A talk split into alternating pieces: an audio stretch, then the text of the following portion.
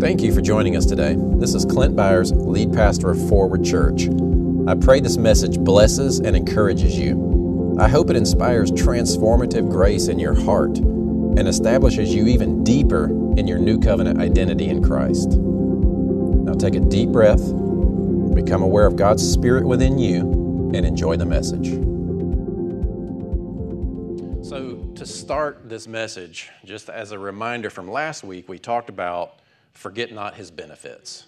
And we went through this, and I'll just read this. This is Psalm 103, uh, the first five verses. Bless the Lord, O my soul. And if you didn't, if you weren't here last week or you haven't watched it, it's online. Go back and check that out. I went through it in a lot more detail, but I'll just read today. Bless the Lord, O my soul. It's an intentional thing. He's telling himself to do this. And all that is within me, bless his holy name. Bless the Lord, O my soul, and forget not his benefits. So today, I want to focus on the idea of help others forget not his benefits. And we have the power of the Holy Spirit to do so. Amen? So, forget not his benefits, who pardons all our iniquities. His choice, praise him. Who heals all our diseases. You can get offended at that if you want to, but I'm going to choose to believe it, regardless of what the external circumstance might be. Uh, who redeems your life from the pit I've needed that a few times in my life personally. Who crowns you with loving kindness and compassion. I love that he kind of waxes poetic and even emotional and relational there because he's talking about legal things, very specific things, very personal things. And then he paints this loving kind of emotional picture that as he's delivering you, as he's forgiving you, he's crowning you with loving kindness. Like that's his attitude towards you as he's forgiving you as he's delivering you, he's not like, oh, here we go again, you blew it again. You know, he's like, no, it's loving kindness that he's crowning you with as he's bringing you out. Praise God. And compassion, who satisfies your years with good things so that your youth is renewed like the eagle. And so t- today, being Pentecost, we have the power of the Holy Spirit within us to help others experience that as well. We get to administer forgiveness. We get to minister to others to help bring them out into the forgiveness that God has given them in Christ and experience that. And if you need to do a miracle in the process, or if God needs to work a miracle through you, however you want to say it, then we just let Him do it, right? We just get we just get in front of them, proclaim the gospel, and then let the Holy Spirit do what He does. Amen. By the way, for believers, we get to live and minister in the power of the Holy Spirit. Amen? Yes. It's not your power. It's not you that has to work anything up. It's His power. But your heart kind of does determine the degree to which you will let Him come through you. That's why it's important for us to live clean lives, you know, sin free lives as much as we possibly can, lives where we're not taking on the world's identities and keeping our hearts pure and our minds clear, not because it makes us holy enough to deserve it, but it keeps us distraction free enough to not limit what God wants to do through us. That's the main reason to keep your heart pure before Him so you're not hardening it to Him. Amen? So, for a believer, all believers have the Holy Spirit in them. Say, I have God in me right? Now, a lot of people teach, and I'm, I, am going over this part really quick Pentecost, I'm getting to where I'm going. But if you are a believer in the Lord Jesus Christ, you have everything in you that God has to give you already right now, Amen. complete in Him. You are complete in Him, you lack nothing. In Christ dwells the fullness of the Godhead bodily, and Christ dwells in you. Amen? You are as you should be. You are righteous before the Father. Amen? Now, in your spirit, in that part that's eternal that will move on, everything else is still experiencing transformation and working out that outward sanctification of what's already true within you. You know, we go through that kind of stuff all the time here. But here's where we are as believers. We need to allow Him to come upon us. Being baptized in the Spirit for a believer is not when someone that's born again then gets the Spirit in them. It's you get born again, God puts the Spirit in you then you yield to Him to come upon you. God, the Holy Spirit, still comes out of heaven to minister. It's just that heaven is now in you. The kingdom of heaven is within. The Holy Spirit comes out of that place to minister. I pray that you allow Him to come upon you to minister. You know, in a lot of Pentecostal charismatic circles, they teach you that you have to pray in tongues as the evidence of the Holy Spirit. It's not necessarily evidence, right? The evidence of the Holy Spirit is that you let the Holy Spirit do what He wants to through you. That'd be the evidence. Praying in, the, praying in tongues is one of those gifts. It might prime the pump to get you to a place where you allow Him to come upon you. You know, there's cool things that happen, edifies you, build you up. But, but don't sit and make. You know, I don't want to get too caught up on that, but here's the point. You have God in you. Don't, you're not waiting for Him to come give you something else. Amen? So here's where I want to go today. Because you might feel like that you've missed it, you've messed up. And there's a lot of people watching online, you know, these messages are, are growing legs and running all over the place. It's interesting how I hear.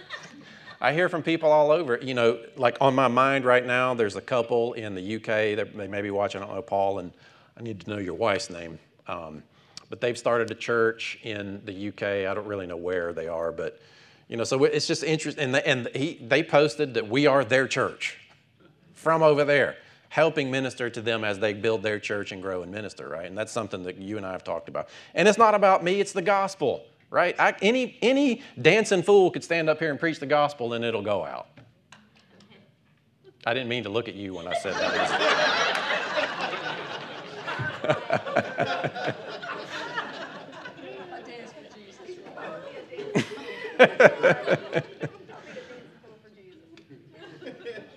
but so the point being, we feel like we've messed up. Maybe we're not living the right way to allow God to use us and work within us and through us. And we know better. We know better, but I want to look at this Peter, or this story with Peter to kind of highlight how Jesus deals with this issue of someone who has, through their own actions and choices distance themselves from Jesus themselves and are in a place, kind of a self imposed place of distance, but the Lord is not there with them. The Lord's trying to step into this place with them. Now, you've probably seen this. We're going to go through where Jesus talks to Peter after the resurrection and some of the word breakdowns. I'm sure a lot of you have seen this done, but, but there's a point that we have at the end of this. So, in John 21, we'll get there in just a second, um, Peter is back fishing, you know, with the boys. And this is the third time after the resurrection that Jesus has shown himself. First time to the, the group in the, in, the, in the room when he came into the, you know what I mean. You've read that story. He shows up to his disciples. And then to 500 people. Do you guys, you know, a lot of times I think we forget that. Jesus showed himself to 500 people. Not to mention that when he rose from the dead, there's all these, uh, you know, patriarchs and uh, probably a few matriarchs too. I don't know. It, you know, uh, what, what's the word I'm looking for? People before him also rose from the dead. You know, people significant in the kingdom. Can you? I mean, imagine that. Who, I mean, who was that? There's dead people also that rose up at the same time, walking around the town. Well, you know, we don't hear much about that, but, but he showed himself to 500 people, pretty significant. Then he goes to Peter, and they're out there fishing. And I love the story because, you know, Jesus must have just been like, hey, jump on out of the water and get in the pan, you know, because they by the time they actually do get to the shore, I'm, I'm fast forwarding the, the story. By the time they get to the, the shore, Jesus already has a pan there with fish in it. And they sit down, they're like, oh, it's, it's Jesus, you know. So this is what happens with Peter. Now keep in mind, Peter had said, Lord, I love you. I would give up my life for you, which is the there's three different, there's really four different kinds of love, but we're going to look at two today. One is agapeo or agape, a self sacrificial, lay your life down, I'm all in kind of love. And then the other one we're going to look at is phileo, which is like a, a friend type love. You share with your friends. It's not, it's not that deep in, in eternal connection. So, but the word that Peter used when he said, I will lay down my life for you, that is a description of agape. Even though he might not have said, Lord, I love you, when he, before he denied him, he said, I will die for you. That's a description of agape. So then that's what we're talking about here. When, and we all know that Peter denied Jesus three times. Jesus prophesied that it would happen. And then Peter comes back and has this conversation with him. I can just imagine Peter's out there fishing, probably beating himself up because he told the Lord, I die with you. I will die for you. And then he denies him and runs. Have you ever made promises to the Lord that you're beating yourself up over? Peter did as well. He, you know, that, that's, that's the mindset that he's in, and this is what the Lord addresses with him. All right, so here we go. So when they had finished breakfast, Jesus said to Simon Peter, Son of John, do you love me more than these? The word love there is the word agapeo. He said, Yes, Lord, you know that I love you. But Peter responds, and the word there is phileo. So it's like this Jesus is saying, Do you really love me with a self sacrificial kind of love? Remember back then when you said you'd die for me? Do you really love me like that? And Peter, said, Peter responds and says, Well, really, it's kind of more of a friendship type thing, Lord. Now, that's the word choices that he's using. I might take a little creative license and kind of frame it up a little bit, but, but it's probably because he had distanced himself from what he had promised to the Lord, and this is this is just where he was with the Lord. He obviously didn't feel that close. He obviously didn't feel like he could answer this with the same kind of intensity that Jesus was asking about. There's a distance there. Now, so let's keep going. You know that we're friends, basically. He said, Tend my lambs, take care of the little ones. He didn't change what he wanted him to do, right? Just because Peter was where he was, he didn't change what he wanted him to do. Remember that. He said to him again a second time, Simon, son of Jonah, do you agapeo me? He said, Yes, Lord, you know that we're friends. He said to him, Shepherd my sheep. Now, watch this. He said to him a third time, Simon, son of Jonah, do you phileo me? Are, are we even really friends, Peter? Is that just, is that where we are? Are we friends? Peter was grieved because he said to him why would he be grieved? Because he was, he was kind of confronting him. He was stepping into, look, look, why are you changing the context of how I'm speaking to you? You're taking yourself out of this picture of intimacy yourself. You're the one that's recontextualizing the relationship of how I'm approaching you. I'm coming at you with agape, you're distancing me with phileo. I don't, he doesn't feel that deep, deep, intimately connected. And so Peter, so then Jesus even goes into that. See, Jesus will ask you the, the kind of, this, so this is, a, this is the only legal kind of testing that God will do in your life. He knocks on your heart. He's not outwardly creating difficult situations to see if you'll pass the experiment to follow Him and love Him. There's no context for that in the New Covenant. This is the kind of testing that He does. Just like when He was going to feed the thousands with the fish, He asked them, already knowing what he was going to do, but he wanted to see what was in their hearts. That's what God does. He sees inside. And, and, and so if God asks you a difficult question, know that he's not doing it out of condemnation. Know that he's doing it to try to draw you out of where you are, just like what you were talking about, the breaking of boundaries, and step into how God wants to contextualize your relationship, how God is framing up where you are with him. And so you, just see this grieved, right? Can you, you know, I could just, in my, here's how I see it in my mind. So give me that just for a minute. Pete, Jesus is saying, Are we even friends, Peter? And Peter says, Lord, you know all things. You know that I phileo you. He's like, Yeah, that's where I'm at. And then he says, Tend my sheep. Again, you know, he didn't say, I need to rethink this thing if I really am going to let you continue, you know. I, am not so sure that you're ready to minister, Peter. I, am not so sure that I can trust you. I, am really not so, maybe I made a mistake here, Peter. No, doesn't change. Three times he affirms what he wants him to do, even though Peter's where he's at.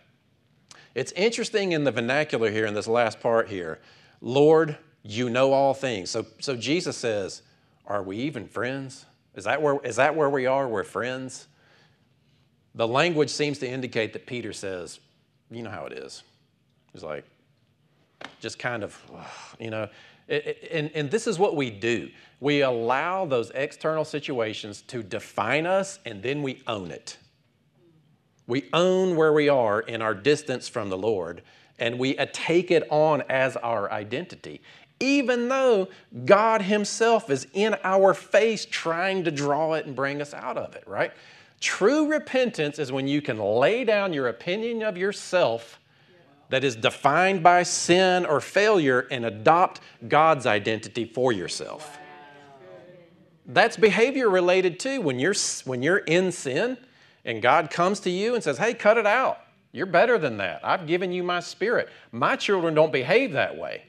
You have the opportunity at that point to repent and say, oh, I don't know what I was thinking. That's right. I need to yield and depend on your grace to rise above this in this moment right now because I'm not that. I am not that sin. Yeah, I'm, I'm sorry that I did that. I don't know what I was thinking. I feel bad about that. It's horrible, Lord. I can't dishonored you and I've trampled underfoot this salvation that you've given me. That's terrible. But but but I recognize that you are not relating to me based on that failure. You are relating to me based on who I am in you, Lord. Now, what if Peter had done that in that moment? He could have changed. But when it did change later on, when did it change for Peter? Pentecost when he was indwelt by the Spirit, right? Now, a lot of it we don't know. We're kind of assuming some things, but we do see a radical change in Peter's behavior after he gets the Spirit within him, right? I mean, he's the man from then on. He's marching and preaching, except for that little incident with Paul later on, you know. But, but here's the point Jesus will not give up on you. Remember that. He will not give up on you. The call remains the path is clear.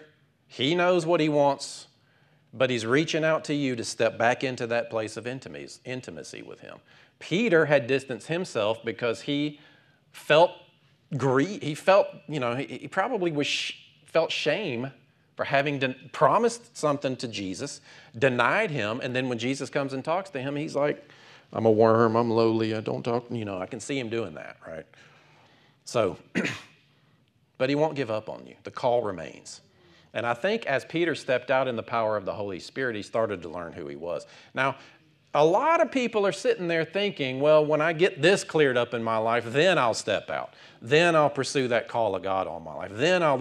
And I'm thankful for what's happening right now in this time frame is that a lot of people are looking at the world through the filter of the circumstance of pandemic and looking back at their own lives and saying, you know, life is short. Do I really, is this the job that I really want to do? I mean, I've lost my job. Now what? Well, maybe I'll pursue that dream that I've always had. Maybe I'll step out into this ministry. Maybe I'll this or that, you know. But if you, now, man, I'm like, I got to weave five sermons in here in the next 10 seconds. I'll give myself 60, but anyway. When you go through a big life change, it is just ingrained within the human psyche to reevaluate yourself in every situation. It's normal. You're going to do it. You get a big opportunity, you have a big failure. You get a new job, you receive an inheritance, whatever comes into your life, you reevaluate yourself. Who am I in light of this situation now?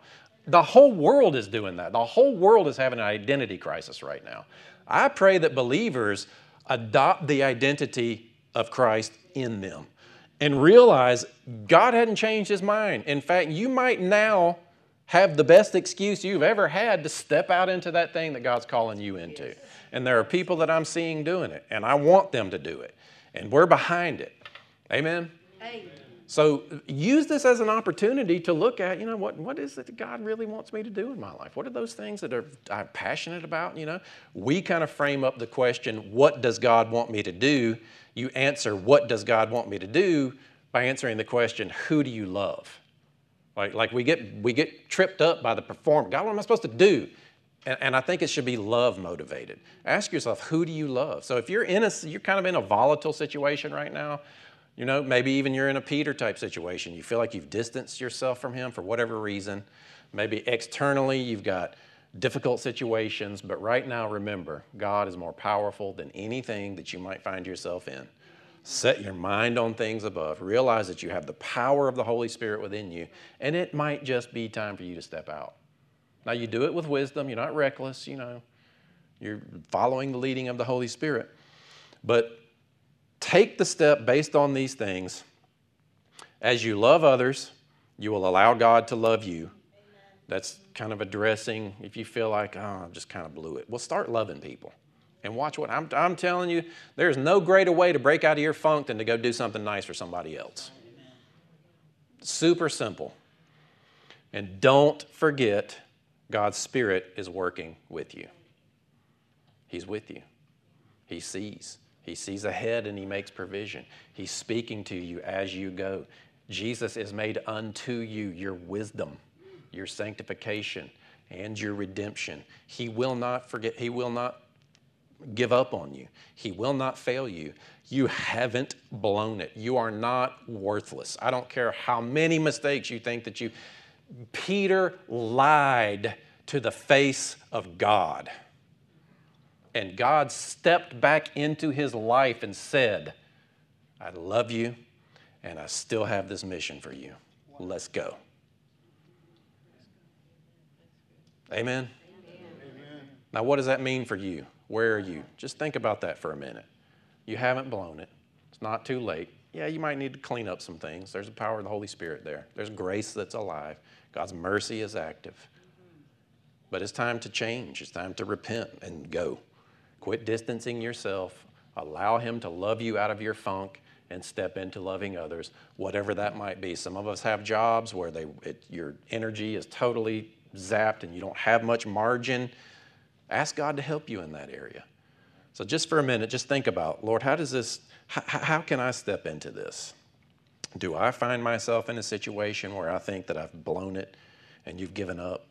I realize now Peter blew it. He lied to you, and you still came to him and wanted him to pursue the mission and the call. And you knew that as he did, he would fall back in love with you. Father, I thank you. I don't want to talk too much here. I just want to give you just a minute. Just think about that, what that looks like for your life. Father, I trust you. I love you. I thank you that you don't give up on us. I have your power within me. I don't know what it all looks like, but I'm willing to, to step out of this hardness that I have myself in toward you. I'm going to let you love me. And I will follow you. Just tell him I will follow you. I love you, Lord. I love you, Lord. Thank you for taking the time to listen to this message. And thank you to those of you who support Forward Ministries financially. You truly are changing the way the world sees God. You're helping people detox from performance based religion and experience God's love for them. We're committed to helping you renew your mind so you'll experience transformation and move forward in every area of your life. I pray you're making this heart journey. Visit my website at clintbyars.com for hundreds of free teachings and articles that will empower you to renew your mind and put on your eternal identity in Christ. I'm especially excited about my tools for transformation that have original music and modern technology designed to help you slow down and connect with the Spirit of God in your heart. I'd like to invite you to partner with Forward Ministries. Help us continue to spread the gospel and develop resources that are empowering people to grow in their identity in Christ. Thank you again for joining me. I pray God's blessings and promises over you and your family today.